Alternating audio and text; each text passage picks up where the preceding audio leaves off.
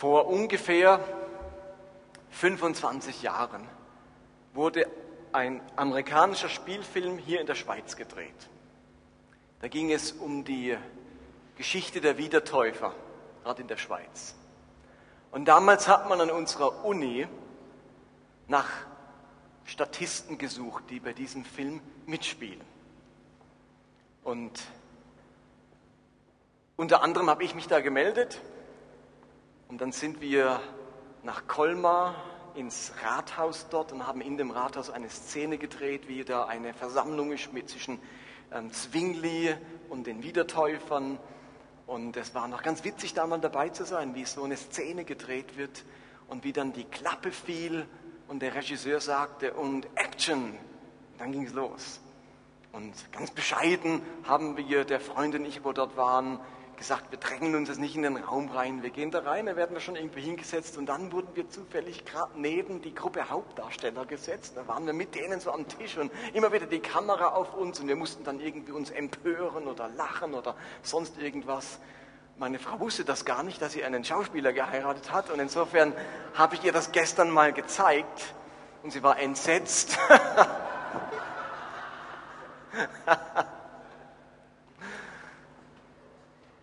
Auf alle Fälle, es hat mal Spaß gemacht, am Set eines Spielfilms zu sein. Und eben, da gibt es ein Drehbuch für diesen Film, da ist klar, was abläuft, was geschehen soll. Der Regisseur hat ein Bild im Kopf, hat eine Szene im Kopf, was passieren soll, und dann fällt diese Filmklappe, Tack und Action, und dann geht's los. Und so heißt unsere Predigtserie, die dritte in diesem Jahr, die wir heute miteinander starten wollen. Ich glaube, es gibt so etwas wie ein himmlisches Drehbuch. Gott hat ein Drehbuch davon, was in unserer Welt geschehen soll. Und immer und immer wieder erklingt von diesem, aus diesem Himmel ein und Action. Und dann passiert etwas auf dieser Welt. Dann ereignet sich etwas.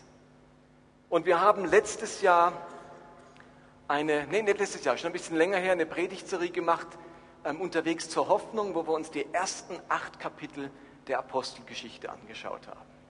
Und heute wollen wir uns mal anschauen, was passiert, wenn Action vom Himmel geschieht, was passiert, wenn Gott eingreift, wenn das Reich Gottes gebaut wird, anhand der nächsten Kapitel der Apostelgeschichte. Ich predige also heute über Apostelgeschichte Kapitel 9 und wir schauen uns einmal an, wie diese Szene vom Himmel her gedacht ist und was wir aus dieser Szene, aus diesem himmlischen Drehbuch lernen können. Als Jesus am Gründonnerstag verhaftet wurde, da schlug die Stunde der Finsternis. Im Lukas-Evangelium lesen wir, Jesus sagt in Kapitel 22, warum habt ihr mich nicht im Tempel verhaftet? Ich war doch jeden Tag dort. Aber dies ist eure Stunde, in der die Macht der Finsternis die Oberhand hat. Am grünen Donnerstag wird zum Ausdruck gebracht, jetzt hat die Macht der Finsternis Oberhand. Man könnte sagen, der Teufel hat sich eingebildet, jetzt führe ich Regie. Jetzt passiert, was ich will. Ich habe die Oberhand und ich werde eines tun. Ich werde diesem angeblichen Messias, dem Sohn Gottes, keinen weiteren Tag auf dieser Welt gönnen. Ich schaue, dass mit seinem Leben zu Ende ist. Der Teufel hat sich eingebildet, jetzt führt er Regie. Jetzt sagt der Teufel und Action. Und die Römer und die Juden stürmen auf diesen Jesus los, verhaften ihn verurteilen ihn zum Tode und am Karfreitag wird Jesus zum Tod verurteilt und hingerichtet. Und die, die Hölle denkt, sie führt Regie auf dieser Welt. Und nach drei Tagen am Ostersonntag vor über 2000 Jahren, da wurde die Macht dieser Finsternis gebrochen. Seither führt Gott Regie auf dieser Welt. Seither her hören wir wieder dieses und Action vom Himmel her. Die Macht der Finsternis ist gebrochen. Gott sagte am Ostermorgen und Action. Und der Stein wurde zur Seite gerollt. Jesus steht von den Toten auf. Und Gott sagte, und Action. Und der Vorhang im Tempel reißt entzwei. Und der Zugang zu ihm ist für alle Menschen offen. Gott sagt, und Action. Und er holt seinen Sohn Jesus zu sich in den Himmel vor den Augen all seiner Apostel. Gott sagt, und Action. Und der Heilige Geist kommt an Pfingsten auf die Jünger und sie werden erfüllt mit Kraft aus der Höhe. Und so geht es dann weiter in der Apostelgeschichte Kapitel für Kapitel, wo wir dieses und Action Gottes beobachten können. Mit Jesu Auferstehung ist die Macht des Feindes gebrochen. Ist das Reich Gottes gekommen? Ist die Sünde überwunden? ist der Geist Gottes am Wirken in jedem Christen. Und seither sind wir alle Königskinder. Und seither spricht Gott dieses und Action immer wieder in das Leben von uns allen hinein. Paulus drückt das im Epheserbrief so aus. Er sagt in Epheser 2, in Jesus Christus sind wir Gottes Meisterstück. Er hat uns geschaffen, dass wir gute Werke tun, gute Werke, die er für uns vorbereitet hat, damit wir sie in unserem Leben ausführen. Gott hat etwas für uns vorbereitet. Im himmlischen Drehbuch kommen wir vor. Im himmlischen Drehbuch ist für jeden von uns etwas vorgesehen. Gott hat für uns gute Werke vorbereitet. Etwas, das wir auf dieser Welt tun sollen. Und dann sagt Gott ins Leben von dir hinein und Action. Und dann gehst du hin und tust irgendetwas, wo du spürst, wo du dieses Flüstern in deinem Herzen spürst und merkst, jetzt tue ich diese Sache, jetzt helfe ich, jetzt unterstütze, jetzt begleite ich, jetzt tröste ich, was auch immer. Aber du führst diese Action, diese Aktion aus, die Gott für dich vorbereitet hat. Die Szene, mit der wir uns heute befassen möchten, die steht in Apostelgeschichte Kapitel 9. Und ich werde jetzt nicht das ganze Kapitel vorlesen, ist ein langes Kapitel. Es geht um eine große Verwandlung in diesem Kapitel, nämlich die sogenannte Bekehrung des Paulus. Aus dem ehemaligen Pharisäer, Zeltmacher, jüdischen Eiferer wird ein Christ. Das beschreibt dieses Kapitel. Ich lese euch mal die ersten drei Verse vor. Dort heißt es, Apostelgeschichte 9 ab Vers 1, Saulus, damals hieß er eben noch Saulus und noch nicht Paulus, Saulus verfolgte noch immer mit grenzenlosem Hass alle, die an den Herrn glaubten und drohte ihnen an, sie hinrichten zu lassen. Er ging zum hohen Priester und ließ sich von ihm Briefe für die jüdischen Gemeinden in Damaskus mitgeben. Sie ermächtigten ihn, auch in diesem Gebiet die Gläubigen aufzuspüren und sie, ganz gleich ob Männer oder Frauen, als Gefangene nach Jerusalem zu bringen. Kurz vor Damaskus umgab Saulus plötzlich ein blendendes Licht vom Himmel. Bis dahin lese ich mal vor. Die Überschrift in unserem himmlischen Drehbuch für diese Szene, die heißt eben die große Verwandlung oder die große Veränderung. Ich kann mir vorstellen, wie Gott gesagt hat, okay, wisst ihr, was heute dran ist in unserem großen Drehbuch? die Veränderung eines Menschen. Er ist eine harte Nuss. Und wir müssen alle zur Verfügung stehenden Mittel einsetzen für diese Veränderung. Und Action. Und dann ging es los. Im Zentrum unserer Geschichte steht dieser Saulus, der später dann zu Paulus wird. Ein jüdischer Pharisäer, hauptberuflich Zeltmacher. Und er ist erfüllt, haben wir gelesen, von ungeheurem Hass den Christen gegenüber. Er sieht in den Christen eine riesige Bedrohung seines jüdischen Glaubens und der jüdischen Religion. Und Paulus wollte mit aller Schärfe des Gesetzes gegen diese Gruppe vorgehen. Im Text heißt es eben, Saulus verfolgte noch immer mit grenzenlosem Hass alle, die an den Herrn glaubten und drohte ihnen an, sie hinrichten zu lassen. Etwas später im Rückblick sagt Paulus über diese Zeit, zunächst allerdings war auch ich der Meinung, ich müsse den Glauben an diesen Jesus von Nazareth mit allen Mitteln bekämpfen. Das habe ich dann auch getan. ausgestattet mit den nötigen Vollmachten von Seiten der führenden Priester, brachte ich in Jerusalem zahlreiche Christen ins Gefängnis und wenn sie zum Tode verurteilt wurden, stimmte ich ihrer Hinrichtung zu, sagt Paulus später in Apostelgeschichte 26. Und genau diesen Christenhasser, diesen Jesus-Hasser möchte Gott nun verwandeln. Und es ist ein bisschen, als wollte diese eine Szene aus dem Drehbuch Gottes dokumentieren, wie es gelingt, dass aus einem Saulus ein Paulus wird. Wie es gelingt, dass eine große Verwandlung stattfinden kann. Wir können uns vorstellen, Apostelgeschichte 9 ist wie eine Art Dokumentation. Die Doku heißt die große Verwandlung. Und in dieser Doku lernen wir, was muss zusammenspielen, was muss zusammenkommen, damit ein Mensch sich so radikal verändert, wie der Saulus das getan hat. Was können wir also über das Thema Veränderung aus dieser Szene, aus diesem Text lernen? Was ist notwendig, damit eine große Veränderung stattfinden kann? Und da habe ich zwei Dinge für euch. Das erste und das offensichtliche ist, wir brauchen eine Begegnung mit dem Auferstandenen. Das erste Element, was es braucht, damit ein Mensch sich verändert oder irgendwie eine große Veränderung in seinem Leben stattfinden kann, ist eine Begegnung mit dem Auferstandenen. Jesus selbst, der Auferstandene, ist jetzt überall gegenwärtig und kann mit seiner Kraft seiner Liebe und seinem Geist Menschen begegnen. Er ist diesem Paulus begegnet. Das ist das Besondere. In Vers 4 lesen wir, Paulus stürzte zu Boden und hörte eine Stimme. Saul, Saul, warum verfolgst du mich?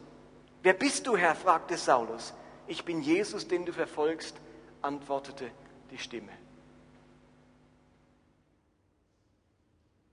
Das erste wichtige Element damit Paulus sich verändern konnte, war eine Begegnung mit diesem auferstandenen Jesus. Und das ist der Grund, warum für uns Ostern so ein zentrales Fest ist. Ostern macht uns deutlich, dass man Jesus immer noch begegnen kann. Lieben, wir feiern eben nicht nur Karfreitag, wir feiern nicht den Todestag Jesu, wie es alle anderen Religionen machen. Sie feiern den Todestag ihres Religionsgründers. Wir feiern den Auferstehungstag unseres Religionsgründers. Und dieser Ostersonntag macht uns jedes Jahr aufs Neue deutlich, unser Religionsstifter, unser Meister lebt der ist nicht tot. Wir folgen einem lebendigen Herrn. Man kann ihm heute noch begegnen. Man kann heute noch Erfahrungen mit ihm machen. Heute steht sein Geist und seine Kraft zur Verfügung. Im Gegensatz zu allen anderen Religionslehrern ist unser Religionsstifter, unser Lehrer nicht nur Vorbild, nicht nur Quelle großer Weisheit, dessen vergangenes Leben uns inspiriert. Jesus lebt heute noch und man kann ihm heute begegnen. Ihr Lieben, ich habe keine Beziehung an die Erinnerung Jesu. Ich habe keine Beziehung zum Vermächtnis Jesu, sondern zu ihm selbst. Niemand kann sagen, er hat eine Beziehung zu Mohammed oder zu Buddha. Die sind tot. Man kann eine Beziehung zum Vermächtnis von Mohammed haben. Man kann eine Beziehung zur Weisheit von Buddha haben aber nicht zu ihnen selbst. Sie sind tot und das bestreiten diese Religionen ja auch nicht. Paulus ist nicht dem Vermächtnis Jesu begegnet. Paulus ist Jesus selbst begegnet.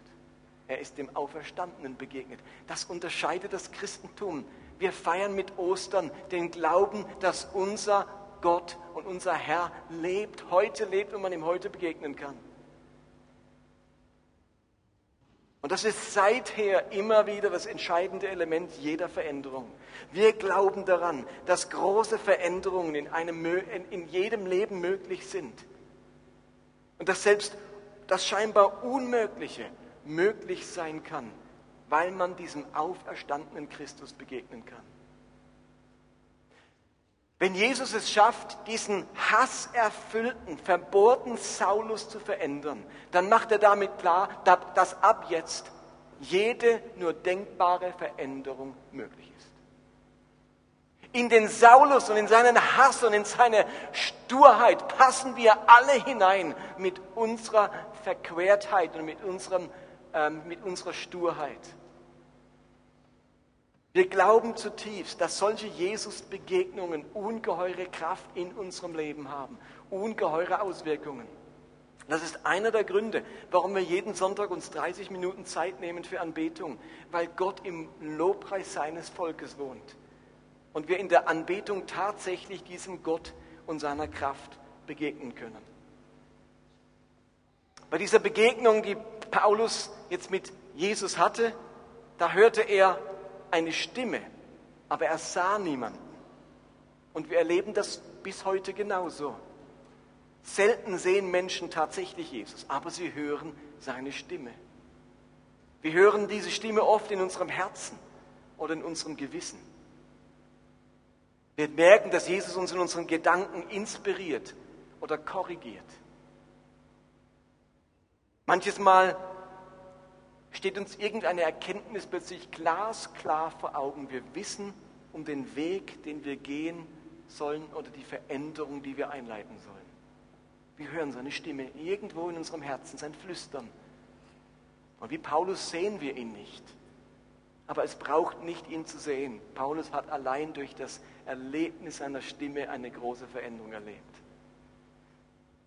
Menschen sind diesem Jesus begegnet, haben seine Stimme gehört und das war der Anlass, dass zum Beispiel Ehemänner sich wieder ihren Ehefrauen zugewendet haben und Versöhnung stattfand. Oder dass Christen ihre Sicherheiten verlassen haben, um in fernen Ländern das Evangelium zu verkünden. Oder dass Menschen sich ihrer Schuld bewusst wurden und mit ihrem Leben aufgeräumt haben. Oder dass Verzweifelte Trost gefunden haben und sich aus ihrer Niedergeschlagenheit erheben konnten. All das bewirkt eine Begegnung mit dem Auferstandenen. Ich träume davon, dass unser aller Glaube so real wird, dass wir immer wieder Begegnungen haben mit dem auferstandenen Christus, seine Stimme hören und sein Wirken in unserem Leben erfahren. Das ist das erste wichtige Element für Veränderung. Aber in unserer Geschichte merken wir, dass es noch ein zweites Element gab, das zu dieser Veränderung beigetragen hat. Es war nicht nur die Begegnung mit dem Auferstandenen, obwohl die ganz zentral ist. Und ich bin davon überzeugt, ohne die geht es nicht. Wir müssen in unserem Leben immer wieder Christus begegnen, in irgendeiner Weise und seine Stimme in unserem Leben hören, wenn wir Veränderung wollen.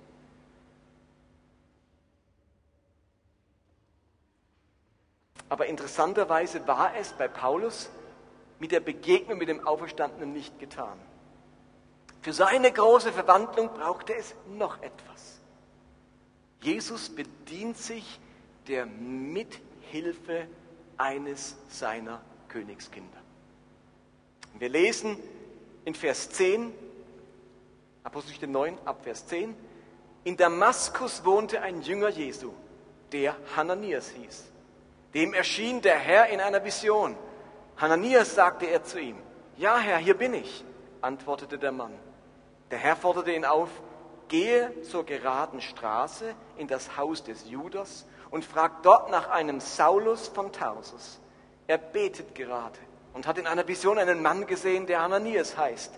Dieser kam zu ihm und legte ihm die Hände auf, damit er wieder sehen kann. Und am Ende dieser Szene lesen wir dann in Vers 17, Hananias gehorchte. Er ging in das Haus des Judas, fand dort Saulus, legte ihm die Hände auf. Lieber Bruder Saulus, sagte er, Jesus, der Herr, der dir unterwegs erschienen ist, hat mich zu dir geschickt, damit du mit dem Heiligen Geist erfüllt wirst und wiedersehen kannst. Im selben Moment fiel es Saulus wie Schuppen von den Augen und er konnte wiedersehen. Er stand auf und ließ sich taufen. Ich fand das sehr interessant, als ich das las. Warum lief die Veränderung, die Verwandlung des Paulus nicht so ab, dass die Begegnung mit dem Auferstandenen die gesamte Veränderung ausgelöst hat? Habt ihr euch das schon mal überlegt? Warum hat die Begegnung mit Jesus nicht alles schon verändert? Warum die vorübergehende Blindheit? Warum wurde er nicht während der Begegnung mit Jesus wieder sehend? Warum war er mehrere Tage blind und erst durch den Hananias wurde er wieder sehend? Warum hat Jesus ihn nicht an Ort und Stelle mit dem Heiligen Geist erfüllt? Warum ein paar Tage später durch das Gebet des Hananias? In Vers 6 sagt der Jesus zu Paulus, steh auf und geh in die Stadt, also Damaskus, dort wird man dir sagen, was du tun sollst. Warum macht Jesus so kompliziert? Warum sagt er ihm nicht gleich, was er tun soll? Versteht ihr? Habt ihr euch das schon mal gefragt? Warum bewirkt die Jesus-Begegnung nur einen Teil der Veränderung? Warum braucht es diesen Hananias? Merkt ihr beim, Lesen, beim Wahrnehmen dieser Geschichte, Gott macht wie einen Umweg. Der macht den Paulus blind und heilt ihn dann nicht, sondern der Hananias heilt ihn. Er sagt dem Paulus, geh zu dem Hananias, der sagt dir, was du tun sollst, anstatt es ihm direkt zu sagen. Also es findet ein wie nur ein Teil macht Jesus an diesem Paulus und ein anderer Teil muss Hananias machen. Wir lernen hier etwas ganz Entscheidendes. Wir, wir hier sind Teil des Ostergeschehens. Wir sind der Leib, der Körper Christi, er das Haupt, wir seine Glieder. Und wenn Christus erscheint und Menschen begegnet,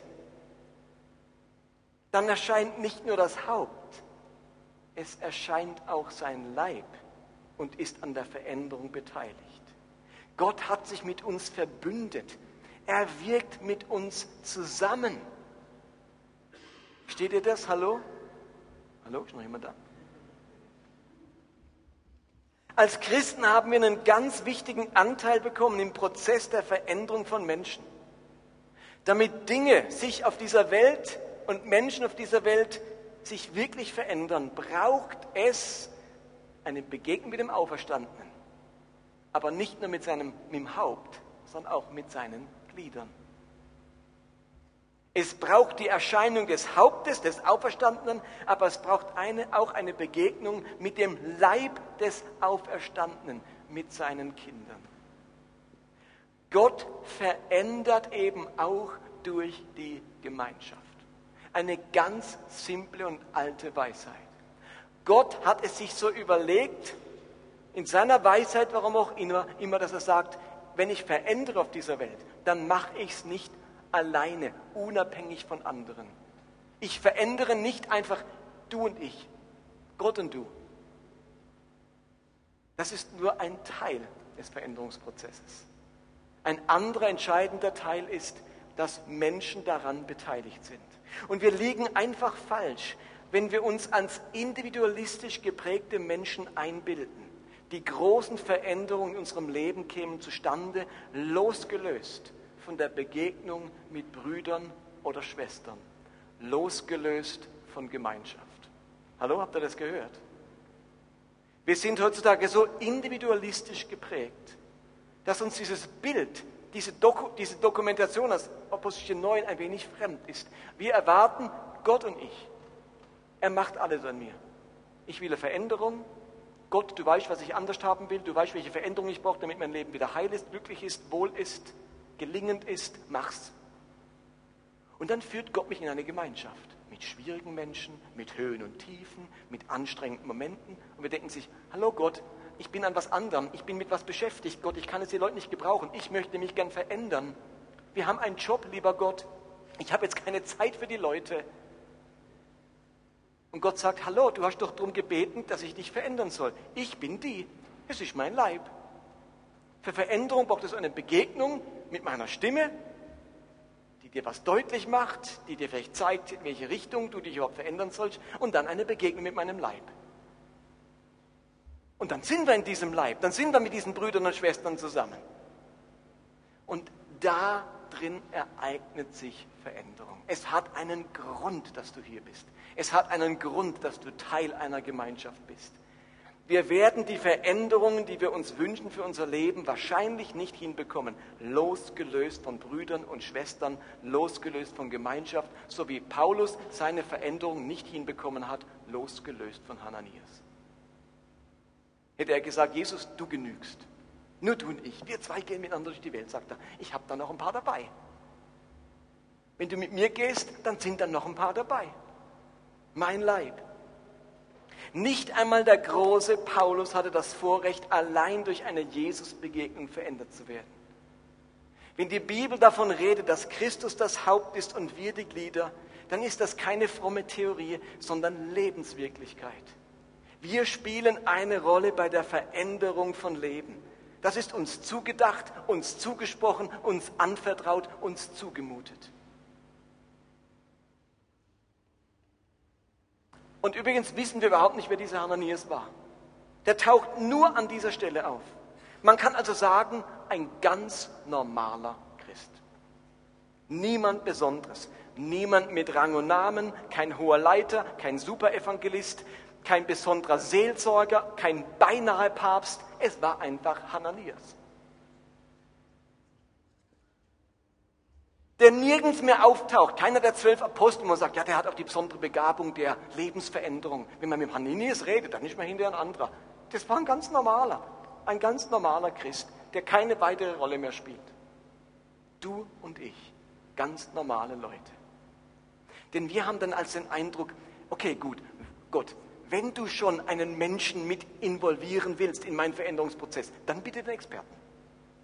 Dann bitte den Könner dann bitte den Profi. Einen anderen lasse ich nicht ran an mich. Und dann schickt, diesen, schickt Gott diesen gebildeten Paulus. Ein Pharisäer unter Pharisäern hat er sich genannt, ein Hebräer unter Hebräern, einen gebildeten Mann, ein Eiferer, diesen simplen Hananias, dem man auch noch den Weg erklären muss. Der hat so keine Ahnung von der Stadt Damaskus gehabt, dass er gesagt hat, die gerade Straße, du weißt da gerade und dann Haus vom Judas und hat ihm alles genau erklärt, Gott, wo ihr das findet. Das war ein ganz normaler Mensch. Einer, der das Navi braucht, um irgendwo hinzukommen. Kein Experte. Aber diesen Normalo gebraucht unser auferstandener Herr, um diesen, diese Kapazität von Saulus zu verändern und zu einem Paulus zu machen. Jetzt gehen wir noch einen Schritt weiter und überlegen wir uns, was war denn jetzt aber wichtig, dass der Hananias ins Spiel kam? Was war wichtig, dass es nicht vermasselt hat, Hananias? Was hat denn der Hananias jetzt tun müssen, um wirklich ein Teil dieses großen Verwandlungsprozesses zu sein? Und da gehe ich noch ganz kurz auf drei Dinge ein, die der Hananias gemacht hat und die ihr aus dem Text auch leicht ablesen könnt. Das erste, was Hananias gemacht hat, war, er hat auf Gottes Stimme gehört. Er hörte Gottes Stimme. Also das Erste, was geschehen muss, damit Hananias ein Teil dieser Verwandlung wurde, war Gottes Stimme zu hören. Wir lesen in Vers 10, es war aber ein Jünger in Damaskus mit Namen Hananias, zu dem sprach der Herr. Und da sind wir wieder beim alten Thema Gottes Stimme hören. Wie macht man das? Wie funktioniert das? Zu mir redet Gott einfach nicht. Ich höre seine Stimme nicht. Ihr Lieben, nach 30 Jahren Christsein bin ich mehr denn je überzeugt, dass Gott wirklich mit mir kommunizieren möchte. Das Problem besteht nicht in Gottes mangelnder Bereitwilligkeit, zu mir zu reden, sondern in meiner mangelhaften Fähigkeit zu hören. In Amos 3, Vers 8 steht, der Löwe brüllt, wer sollte sich nicht fürchten? Gott, der Herr redet, wer sollte nicht Prophet werden? Dieser Gott redet. Das ist eine kleine Quasselstrippe. Der redet die ganze Zeit. Und Leute fragen sich immer, warum redet Gott nicht? Gott sagt, ich red mir den Mund fußlich und die hören mich einfach nicht.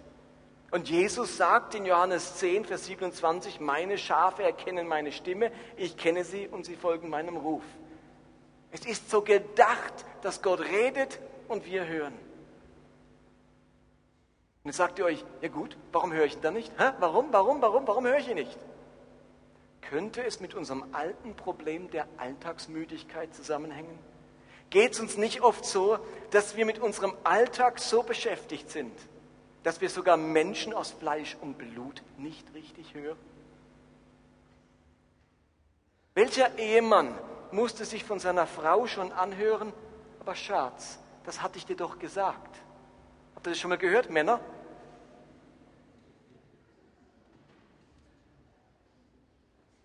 Das hast du schon mal zu mir gesagt, oder? Ich erinnere mich da gar nicht mehr, dass er das gesagt hat, weil ich nicht richtig hinhöre. Das passiert uns doch immer wieder. Unsere Frauen sagen was zu uns und sagen, hä? Das habe ich dir doch gesagt.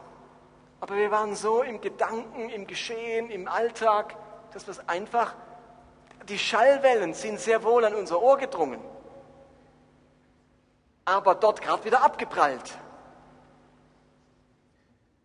Oder wie oft haben unsere Kinder uns etwas erzählt und einige Zeit später haben wir mit Erschrecken festgestellt, dass wir ihnen gar nicht wirklich zugehört haben, sondern mit unseren Gedanken immer noch bei der Arbeit, bei unseren Hobbys oder unseren Sorgen waren.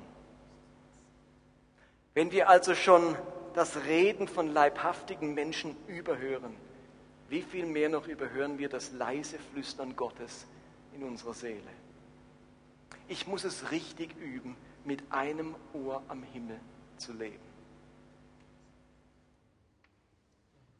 Ich möchte die Bibel zu mir reden lassen für die grundsätzlichen Anweisungen Gottes.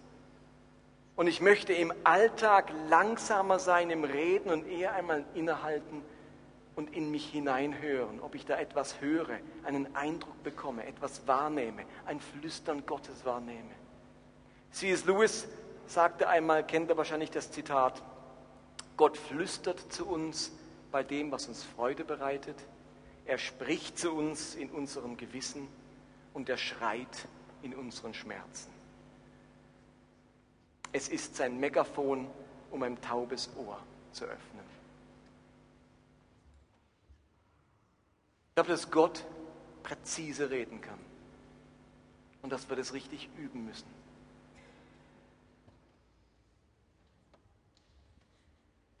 Ich habe vor zwei Wochen was Interessantes erlebt. Da sind wir nach dem Gottesdienst heimgefahren. Es war, erinnert euch, ziemlich geregnet und mieses Wetter und kalt. Und dann fahren wir nach Hause. Als wir zu Hause ankommen, will ich meinen Geldbeutel aus der Jackentasche nehmen und er ist nicht mehr da. Da dachte ich, wo ist jetzt mein Geldbeutel? Oh, die Sucherei. Jetzt, wo habe ich, habe ich, welcher Jacke habe ich ihn? Habe ich ihn mitgenommen? Habe ich ihn in der Tasche drin? Alles überlegt. Und dann hatte ich so einen inneren Eindruck setzt sich ins Auto und fahrt zurück ins Gemeindezentrum. Da dachte ich, es ist eiskalt, es regnet, es ist dunkel, ich suche jetzt einfach mein Zeug durch und er wird schon irgendwo auftauchen. Aber ich hatte diesen Eindruck und habe zu mir gesagt, ich fahre jetzt nochmal zurück. Bin zurückgefahren, fahre ans, ans Gemeindezentrum in die Römergasse, fahre ein Stück weiter und dann liegt mein Geldbeutel mitten auf der Straße. Ich sah ihn vom Auto aus. Dann halte ich an, nehme meinen Geldbeutel unberührt, obwohl er mitten auf der Straße lag. wir brauchen eine Viertelstunde heim, eine Viertelstunde wieder her, eine Viertelstunde suchen. Also nach einer Dreiviertelstunde, Stunde lag der mitten auf der Straße und hat auf mich gewartet. und ich habe gedacht, zum Glück habe ich in mich hineingehört und nicht gedacht, ach, jetzt schlafe ich mal drüber. Der, ach, vielleicht habe ich ihn irgendwo im, was weiß ich wo. Ich, ich verliere öfters mal, was, ich sagen. Vielleicht taucht er wieder auf. Und ich habe auf dieses Flüstern gehört und da lag mein Geldbeutel mit allem drin, Geld und Kreditkarten und so weiter. Das Erste, was Hananias also machen musste, um ein Teil des Veränderungsprozesses zu sein, ist Gottes Stimme hören. Das Zweite war mutiger Gehorsam. Wir lesen in Vers, 12, Vers 17, Hananias gehorchte. Er ging in das Haus und so weiter. Ihr Lieben, die Veränderungen im Leben des Paulus, die konnten nur stattfinden, weil Hananias gehorchte, losging und diesen Paulus aufsuchte. Es ist ja eines, die Stimme Gottes zu hören, aber etwas anderes tatsächlich danach zu handeln. Ihr Lieben, Veränderung im Leben von Menschen geschieht durch unsere Mithilfe. Gott heißt uns etwas und wir gehorchen. Wie? Indem wir Menschen zum Beispiel ermutigen indem wir Menschen zur Seite stehen, indem wir Menschen konstruktives Feedback geben, indem wir Menschen begleiten, indem wir jemand besuchen und ihm unsere Zeit schenken, indem wir jemand finanziell unterstützen, indem wir unsere Hilfe anbieten, indem wir einem Menschen das Evangelium erklären, indem wir uns um die Seele von jemandem sorgen und so weiter. Wir tun etwas und Action. Am Ende muss man gehorsam sein. Veränderung geschieht dort, wo Christen etwas von Gott hören, aufstehen und gehorchen. Und dieser Gehorsam ist Ananias nicht leicht gefallen. In seiner Antwort an Jesus hören wir nämlich ein Aber. Er sagt, aber Herr, wandte Hananias ein, ich habe schon von so vielen gehört, wie grausam dieser Saulus ähm, deine Gemeinde in Jerusalem verfolgt. Könnt ihr euch vorstellen, wie es sich anfühlt, den Mann zu besuchen und, und zu ihm zu gehen, der extra in meine Stadt gekommen ist, um Christen wie mich zu verhaften und hinrichten zu lassen? Und gerade dem soll ich jetzt von Jesus erzählen und ihn im Namen Jesu heilen. Diese Geschichte macht so sehr deutlich, dass es keinen Gehorsam gibt ohne Mut. Ihr Lieben, ein entscheidender Grund für unseren Ungehorsam ist nicht unsere Unwilligkeit, etwas zu verändern oder unsere Sündhaftigkeit. Ich glaube, der entscheidende Grund für unseren Ungehorsam ist unsere Mutlosigkeit. Am Ende braucht es mutige Christen, die bereit sind, das zu tun, was Jesus ihnen sagt. Vielleicht ist Glaube weniger eine Überzeugung im Kopf, als vielmehr etwas, das man buchstabiert M-U-T. Glaube buchstabiert man M-U-T. Mut. Gott freut sich über mutige Menschen. Und dieser Hananias scheint kein geborener Mutprotz gewesen zu sein. Aber er ist aufgestanden, mit zitternden Knien gegangen und hat allen seinen Mut zusammengenommen und gehorcht. Und damit kommen wir zum letzten Element, das Hananias brauchte, um ein Teil der Veränderung zu sein. Nochmal ganz simpel, Hananias betete. Gottes Stimme hören, mutiger Gehorsam und Gebet. Die ganz konkrete Zusammenarbeit zwischen Jesus und Hananias, die hat sich im Gebet gezeigt. Das war der Moment, wo Gott und Mensch zusammengearbeitet haben. Steht ihr? Bisher war Hananias Empfänger, Empfänger von einer Weisung, dann geht er los. Aber in dem Moment, wo er für diesen Paulus betet, arbeitet der Himmel und die Erde zusammen, arbeiten Haupt und Glieder zusammen. In dem Moment erlebt Hananias tatsächlich die Vollmacht Jesu. Genau in dem Moment, in dem Hananias betet, wirkt Jesus durch ihn hindurch, heilt Paulus von seiner Blindheit und erfüllt ihn mit dem Heiligen Geist. Wir lesen in Vers 17, Hananias legte ihm die Hände auf. Lieber Bruder Saul, sagte er, Jesus, der Herr hat mich zu dir geschickt, damit du mit dem Heiligen Geist erfüllt wirst und wieder sehen kannst. Im selben Moment fiel es Saulus wie Schuppen von den Augen und er konnte wieder sehen. Ich glaube, wir würden mehr Teil von Veränderungsprozessen sein, wenn wir mehr füreinander beten würden. Zu keinem anderen Zeitpunkt sind wir so unmittelbar mit der Vollmacht Jesu verbunden wie beim Gebet. Und versteht ihr, überlegt euch doch mal für euren eigenen Alltag. Wir richten einander Grüße aus, wir geben uns gute Ratschläge, wir diskutieren miteinander, wir wünschen uns alles Gute und vergessen es oft, füreinander zu beten. Wir sollten mehr damit rechnen, dass Gott seine Veränderungsprozesse durch uns als seine Königskinder vollendet. Der auferstandene Herr hält sich mit seinem Wirken so weit zurück, dass wir als Königskinder die Prozesse durch unseren Gehorsam und unser Gebet vollenden können. Jesus hätte das alles alleine machen können mit diesem Paulus, aber er wollte Hananias ins Spiel bringen.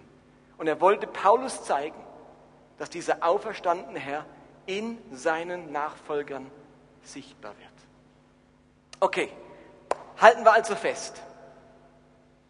Im Leben geschieht Veränderung ganz oft durch ein Zusammenspiel einer Erscheinung des Königs und dem Mitwirken eines Königskindes. Wir sind an den Veränderungsprozessen beteiligt dadurch, dass wir Gottes Stimme hören, mutig gehorsam sind und beten. Wenn diese Dinge zusammenkommen, dann ist da dieses Action. Wenn im Himmel die Klappe fällt und Gott sagt Action, dann sind Christen gefragt, die sich am Werk der Veränderung beteiligen, indem sie oft genug innehalten und Gottes Stimme hören, indem sie ihren Mut trainieren und Gott gehorchen und indem sie die Gelegenheit nutzen und im Gebet die Vollmacht Jesu ausüben. Darum lasst uns in dieser Woche als Königskinder hören, gehorchen und beten. Und wenn ihr die Geschichte nochmal nachlesen wollt, dann macht das doch diese Woche Apostelgeschichte 9. Lasst uns beten miteinander.